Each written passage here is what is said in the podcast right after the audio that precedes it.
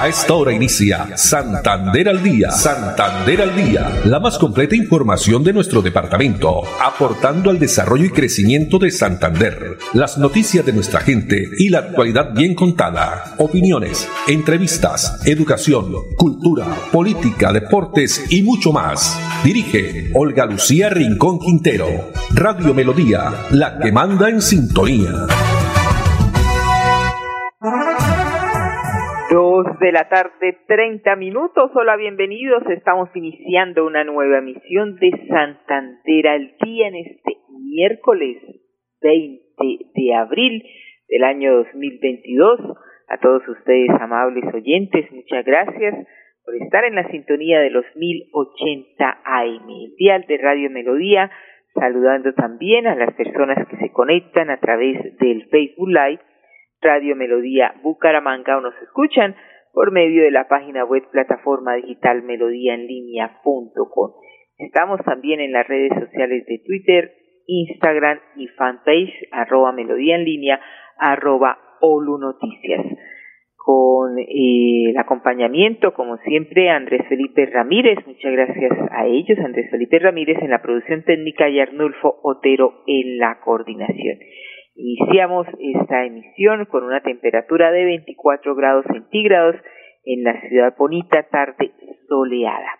Y la reflexión para hoy es: la gratitud es la puerta abierta a la abundancia. La gratitud es la puerta abierta a la abundancia. Muy bien, y vamos a iniciar con información de la Secretaría de Salud de Bucaramanga, porque seiscientos cuatro mil ciudadanos cuentan con la primera dosis contra el COVID diecinueve.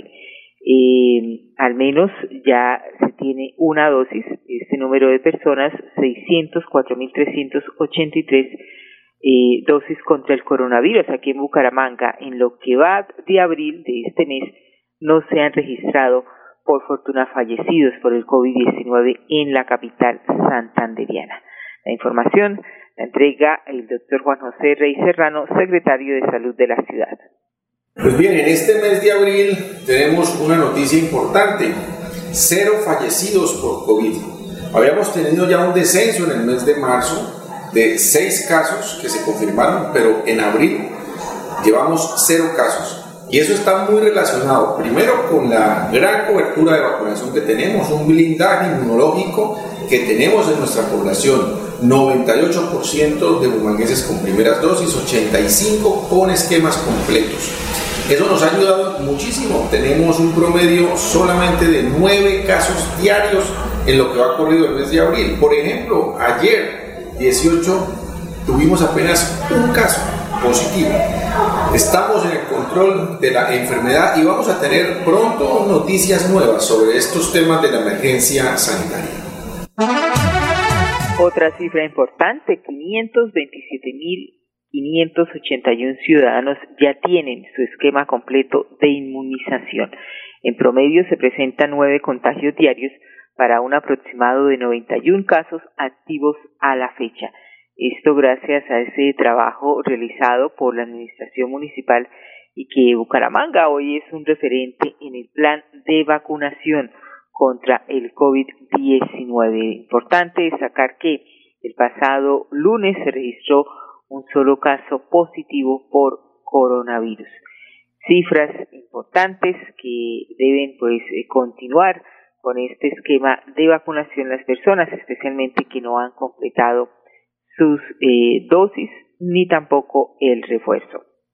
Dos de la tarde, treinta y tres minutos. Y en otras informaciones, se eh, fortalece la seguridad en los entornos universitarios de Bucaramanga.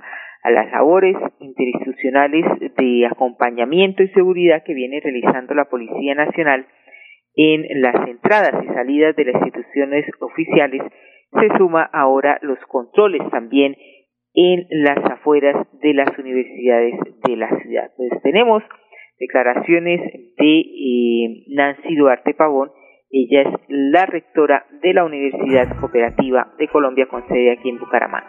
De ese puente peatonal tan importante para la ciudad, pero que desafortunadamente ha tenido un uso limitado en este tiempo por toda la, la invasión que se tiene de personales, de, digamos, de personas que ponen en riesgo la seguridad o la integridad de, las, de los estudiantes y de las personas que pasan por este puente. Eh, es un esfuerzo conjunto que esperamos podamos seguir eh, manteniendo con la ayuda de la policía, con la ayuda de la comunidad, porque eso también es un trabajo de comunidad en donde la universidad está dispuesta a, a dar todos los recursos y a propiciar espacios de encuentro no solamente con la policía, sino con la alcaldía de Bucaramanga, y con ello también esperamos mejorar la seguridad del sector.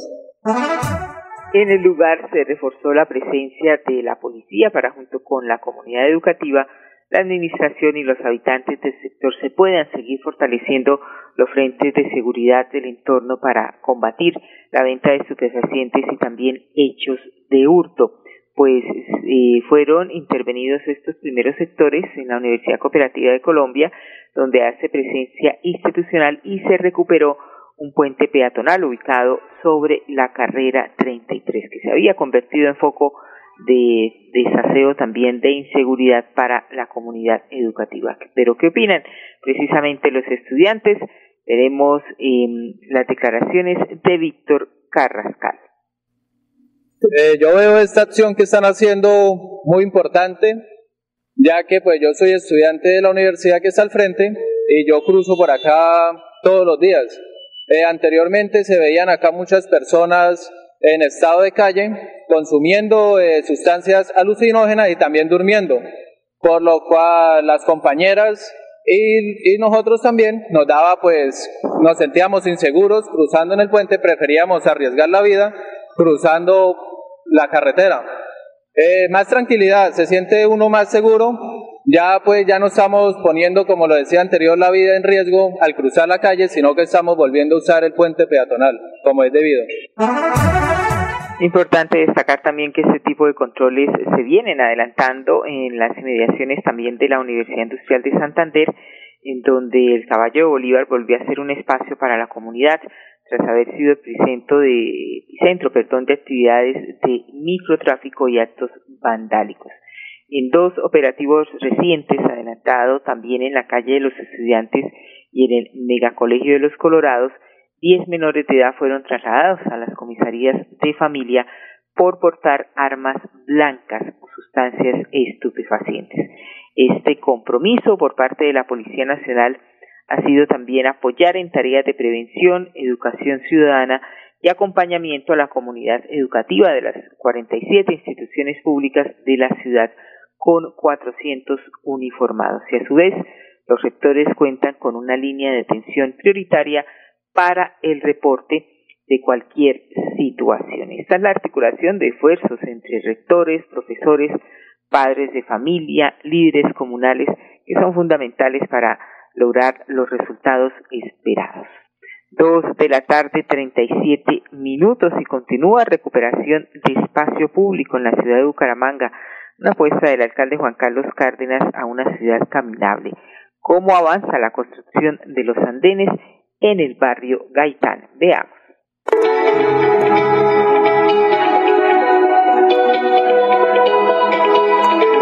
Dar las gracias a la alcaldía de Bucaramanga por esta obra tan importante que se está realizando en nuestro sector, ya que es de un interés general. Le da un continuo avance y se han quitado también los desniveles graves que tenía estas calles, que tenían, habían tres gradas como de veinticinco centímetros, pues ahora se anularon y quedaron todas rectas.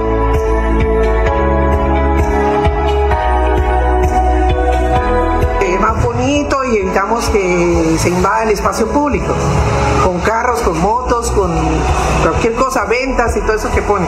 Donde esto va a beneficiar a toda nuestra comunidad, a todos los usuarios de estos centros eh, públicos.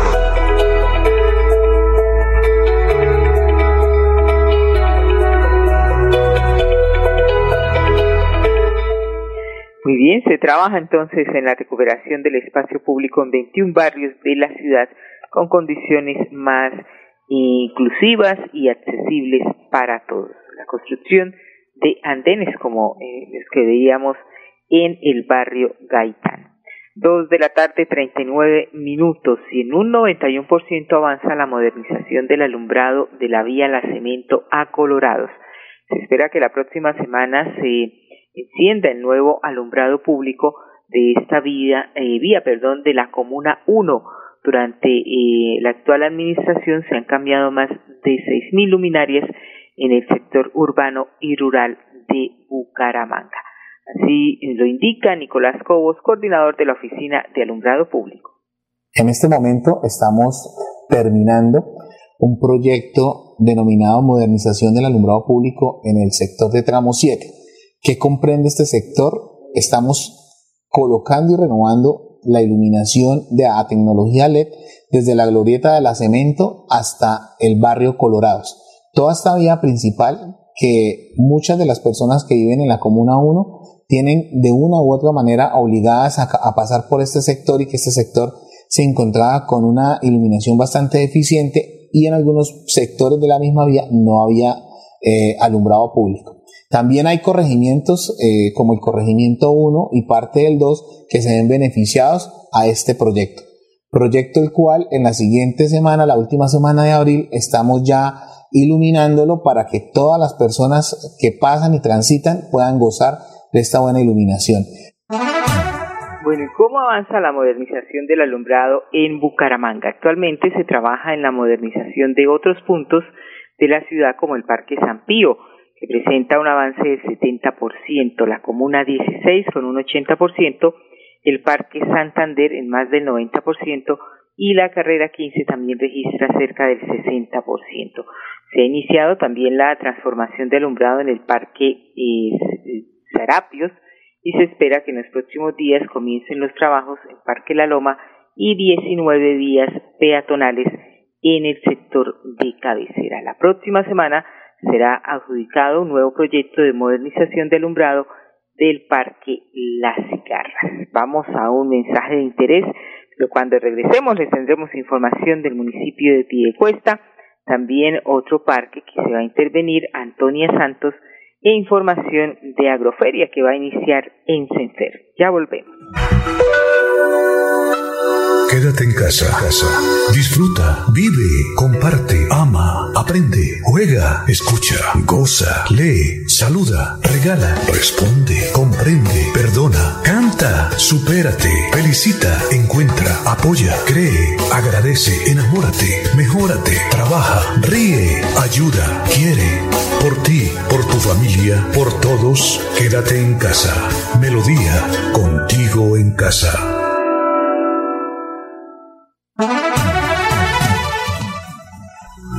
Santander al día. Santander al día. Dirige Olga Lucía Rincón Quintero. Radio Melodía. Radio Melodía. La que manda en sintonía. La que manda en sintonía. Muy bien, dos de la tarde, cuarenta y dos minutos, y continúa el mes dedicado especialmente a la niñez. Pues la crianza amorosa más juego, jugando y criando con amor, vamos cambiando. Es otra también de las iniciativas y campañas, pues los festivales de crianza amorosa más jugando llevaron eh, bailes, eh, cine, juegos a los niños y niñas de los diferentes barrios del municipio de Piedecuesta, que durante los días de descanso de Semana Santa pues eh, aprendieron y se divirtieron. Veamos. Con la actividad cine en Semana Santa y en el marco de los festivales de la estrategia Crianza Amorosa Más Juego, la gestora social Elsa Jaime de Carvajal y la Secretaría de Gobierno y Participación Ciudadana llevaron a los barrios del municipio juegos, baile y las emociones del séptimo arte. Esto que están haciendo la alcaldía de verdad es muy bueno para nuestros niños, para este barrio. Hay niños que de verdad necesitan estas actividades. Hay papás que de pronto no tienen para llevar un niño a cine y de verdad agradecido, agradecimiento total por todo esto que están haciendo por nuestros niños y por nosotros, porque también nos unimos como papás a estas actividades a compartir con ellos. Estoy feliz y contenta de estar aquí porque ha sido una actividad espectacular, maravillosamente, y que nosotros que no tenemos tiempo, ese es el tiempo y es el momento para compartir con nuestros hijos. Con los festivales de crianza amorosa, el gobierno municipal prepara lo que será la gran celebración del Día de la Niñez en este mes de abril. Hoy es Día de la Niñez, la fecha central será el sábado treinta de abril. Crianza amorosa más juegos, actividades que se vienen desarrollando también en el municipio de Piedecuesta. Dos de la tarde, cuarenta y cuatro minutos, y cómo avanza la socialización de remodelación y también otras actividades que se van a desarrollar en el Parque Antonia Santos. Sobre el tema tenemos declaraciones de Carolina Moreno, arquitecta.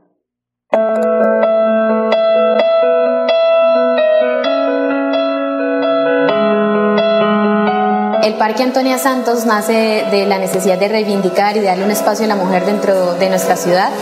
Eh, es un articulador urbano que busca conectar ese tejido vivo de la ciudad entre el Parque Los Niños, el Parque Centenario, el Parque Bolívar, que esta ciudad se conecta con el Parque Santander, logrando pues generar esa articulación histórica y un trayecto eh, turístico. Exaltar eh, la mujer en el Parque Antonia Santos me parece una idea maravillosa, porque estamos no solamente generando un espacio seguro, un entorno maravilloso donde se pueda compartir, sino que también estamos uniendo toda esa parte de la historia, de, ese labor, de esa labor tan bonita de las heroínas en toda la historia de Santander, de esas mujeres guerreras, valientes. Qué bueno que el alcalde tome estas iniciativas de transformar la ciudad y darles oportunidades a las mujeres, ver esas heroínas ahí en ese parque, y las que venimos atrás pues soñar que también podemos ser heroínas y ser grandes y poder aportar nuestro granito de arena a la sociedad. Como la representante no solo de la belleza, sino de la resiliencia y de la lucha de la mujer santanderiana, es eh, muy bonito ver cómo desde la alcaldía y desde todos estos entes públicos les da, están dando el valor y el reconocimiento a la mujer en el espacio público. Así que muy, muy agradecida de la invitación y de poder aportar como Miss Santander, pero también como futura arquitecta a la construcción de nuestra ciudad. Así es, el Parque Antonia Santos. Muy bien, pasando a otras informaciones, el Departamento Santander abre sus puertas para el campo y los negocios. Agroferia dos mil veintidós vuelve, expositores, académicos y participantes se reúnen desde el próximo veintisiete al treinta de abril en SEMFER para la decimonovena versión del segundo evento especializado más importante del país y del oriente colombiano, dirigido a productores agrícolas, ganaderos y agroindustriales. Eh, declaraciones tenemos de eh, la eh, coordinadora y directora comercial de SEMFER, Omaira Ballester. Todo listo, ya tenemos todas las organizaciones, toda nuestra organización está lista. Lo único que nos queda es invitarlos a que nos acompañen en la agroferia. Del veintisiete al treinta de abril, todas las asociaciones, los gremios que nos apoyan, todos los aliados estamos listos a recibirlos en agroferia. Con todas las actividades que empezamos desde el día veintisiete, con el Día del Cacao Cultor, el Seminario Internacional de Carne y Leche, el veintiocho con el Congreso Internacional de Frutas y Hortalizas, el juzgamiento de ganado, el día viernes con la rueda de negocios Compra Rural Santander, el Congreso, eh, el día sábado que tenemos juzgamientos, todos los tres días con juzgamiento, el día sábado remate de estrellas, y también tendremos el, el seminario de ovino caprinos. Y bueno, y así hemos cumplido toda una agenda, cuatro días intensos trabajando con el sector agrícola y el sector pecuario de la región, buscando fortalecerlo, buscando que esos empresarios del campo sigan con, trabajando en nuestras, eh, sigan trabajando en sus fincas, pero también buscando que sean empresarios competitivos de la región. Muy bien, Agroferia dos mil veintidós, que se conecta el campo con los negocios, donde se ratifica porque SEMFER sigue siendo y sigue generando la conexión entre los sectores público y privado con los pequeños y medianos productores, activando nuevas oportunidades de negocios y dinamismo económico en Santander. dos cuarenta y ocho, vamos a un mensaje y ya volvemos. Quédate en casa, casa. Disfruta, vive, comparte, ama, aprende, juega, escucha, goza, lee, saluda, regala, responde, comprende, perdona, canta, supérate, felicita, encuentra, apoya, cree, agradece, enamórate, mejora. Colabórate, trabaja, ríe, ayuda, quiere. Por ti, por tu familia, por todos, quédate en casa. Melodía, contigo en casa.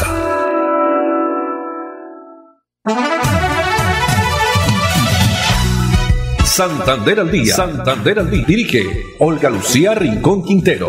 Radio Melodía. Radio Melodía. La que manda en sintonía. La que manda en sintonía. Bien, continuamos aquí desde casa en Santander al día. Y la siguiente es una historia, la experiencia que nos va a contar Diego Gutiérrez con el crédito que obtuvo a través de CoFuturo para fortalecer su negocio con el Banco de las Oportunidades a través del Instituto Municipal de Empleo de Bucaramanga. Veamos. Para iniciar crédito, me llevé información a la ferretería, empezamos el proceso y pues fue muy rápido, fácil y rápido. Lo que más me gustó del crédito fue la tasa de interés muy baja, eh, la rapidez con la que se hizo y pues la eficacia. Yo invertí el dinero del crédito en surtir la ferretería una parte y la otra en surtir la parte del alquiler. Eh, de uno a diez, califico en diez la ayuda que me, que me dio el I M E B U. Eh, estamos ubicados en la carrera cuarenta y siete A, número treinta veinticinco, barrio Venado Oro, más arriba del Parque del Agua. Quiero agradecer por el apoyo a la Alcaldía de Bucaramanga, al I M E B U, a CoFuturo y a Banca Ciudadana, el Banco de las Oportunidades. Así es, Banca Ciudadana, este importante programa del Instituto Municipal de Empleo de Bucaramanga. dos cincuenta minutos.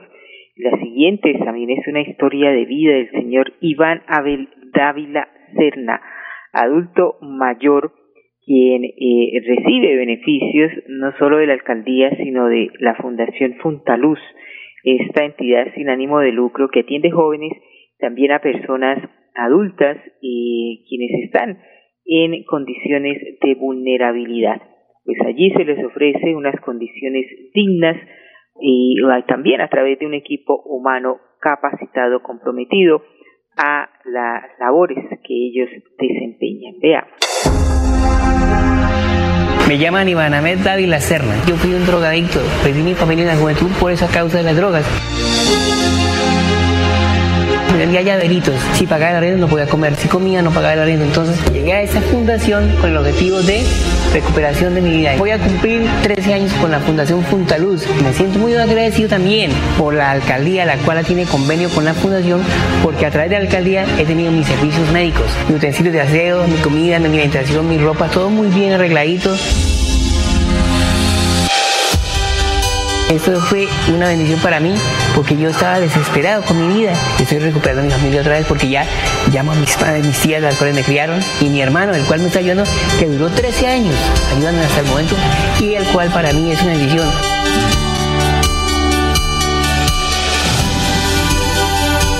Gracias a la alcaldía tengo el bastón y actualmente me inscribieron allá para todo lo que yo necesite.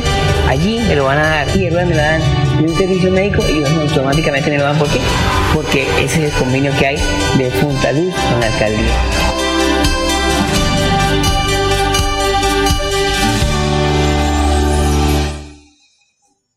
Bueno, muy bien, y así como don Iván Abel Dávila, hay otros adultos mayores que están beneficiándose, reciben estos importantes servicios de Funtaluz, esta fundación, una entidad sin ánimo de lucro que atiende a jóvenes y personas también en condiciones vulnerables, ofreciendo estos eh, servicios con un equipo humano capacitado. dos cincuenta y tres minutos y han eh, venido entregándose eh, cuatrocientas sesenta ayudas humanitarias a damnificados por las lluvias aquí en Bucaramanga. En lo corrido de dos mil veintidós, la Administración Municipal ha entregado cuatrocientas sesenta ayudas humanitarias para apoyar a las familias bumanguesas que se han visto afectadas por estas emergencias naturales. Pues la Oficina de Gestión del Riesgo y Desastres ha venido atendiendo de manera integral a las personas afectadas por deslizamientos, también caída de árboles, vendavales, crecientes, entre otras situaciones naturales durante temporada de lluvias en lo corrido de este año dos mil veintidós. Un total de cuatrocientas sesenta familias han recibido algún tipo de ayuda humanitaria, representadas en tejas, plástico, kits de aseo, también kits de cocina, mercado con alimentos no perecederos, así como cobijas, sábanas, colchonetas y carpas. Estas entregas, eh, como elementos de primera necesidad, ayudar especialmente en las comunas uno, cuatro, diez y once y corregimiento tres, donde han tenido mayor cantidad de población damnificada, ha dicho en las últimas horas Luis Ernesto Ortega, quien es el coordinador de la Unidad Municipal de Gestión del Riesgo. Durante el primer mes del año se entregaron treinta y cinco ayudas, en febrero fueron doscientas treinta y seis, en marzo ciento cuarenta y seis y en lo que va de abril se han entregado cuarenta y tres. Son inversiones eh, que ascienden a los novecientos millones de pesos en ayudas humanitarias. Está en proceso de contratación en unos veinte a cuarenta días la totalidad de las ayudas, con ello pues atender también a los afectados en la primera y segunda temporada de lluvias. dos cincuenta y cinco, muchas gracias Andrés Felipe Ramírez en la producción técnica, Arnulfo Otero en la coordinación y a ustedes, amables oyentes, la invitación para que nos acompañen mañana, Dios mediante, a partir de las dos y treinta. Una feliz tarde para todos. Santander al Día, la más completa información de nuestro departamento, aportando al desarrollo y crecimiento de Santander. Dirige Olga Lucía Rincón Quintero, Radio Melodía, la que manda en sintonía.